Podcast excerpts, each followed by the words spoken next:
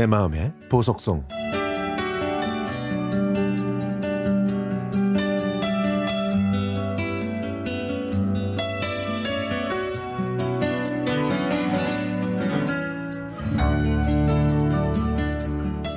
제가 중학생이었을 때 서태지와 아이들의 완전 빠져 있었습니다. 그래서 저와 친구들은 가을 소풍 때 장기 자랑을 하려고 서태지와 아이들의 노래 가사를 전부 외우고 춤도 열심히 따라했죠.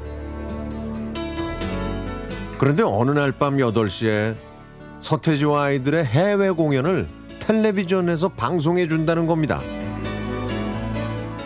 그 시간에 저는 학원에서 공부해야 했기 때문에 엄마에게 그 방송을 녹화해 달라고 부탁드렸죠. 저는 그 녹화 테이프를 보면서 새 노래와 안무를 익히기로 했거든요.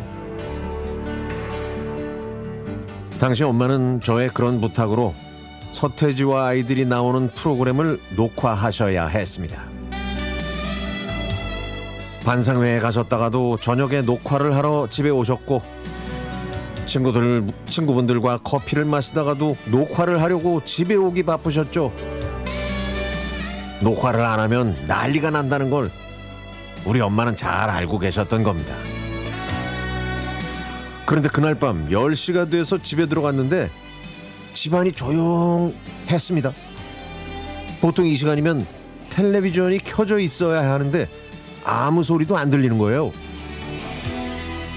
저는 느낌이 이상해서 조용히 안방 문을 열어봤더니 엄마는 코를 골고 주무시고 계셨습니다.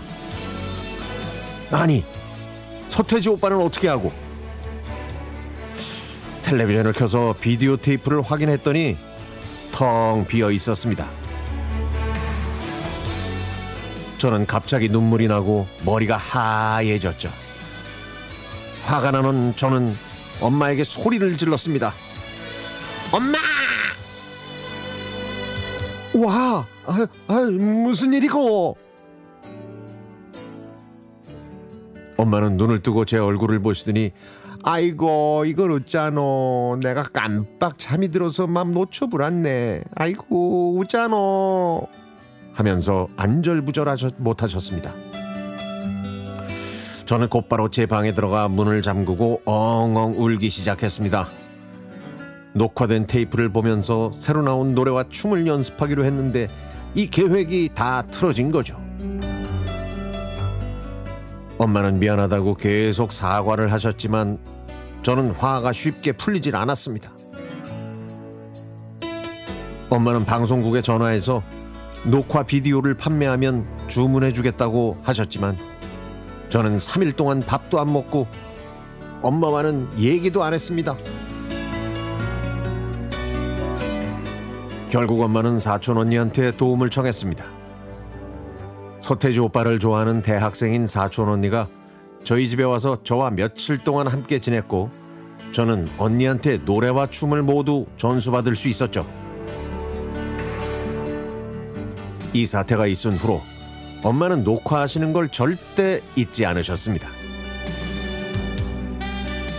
그런데 그런데 말입니다.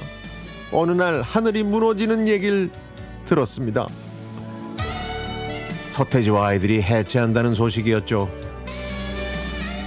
그때도 제가 방에서 우느라 나오지 않았더니 엄마는 뭘 또 잊어버린 줄 알고 계속 제 방문을 두드리셨죠. 제가 응답을 안 했더니 엄마는 이번에도 사촌 언니한테 도움을 요청했습니다. 하지만 사촌 언니도 저처럼 슬퍼서 우느라 전화를 받진 못했죠. 오빠들이 해산한 다음 엄마는 이제 그 지긋지긋한 녹화에서 해방됐다고 행, 행복해 하셨답니다. 엄마, 그때 나 밥 안 먹고 힘들게 해서 미안해. 근데 나는 서태지와 아이들 덕분에 사춘기를 잘 극복하고 넘길 수 있었어. 엄마, 그때 정말 고생 많았어요.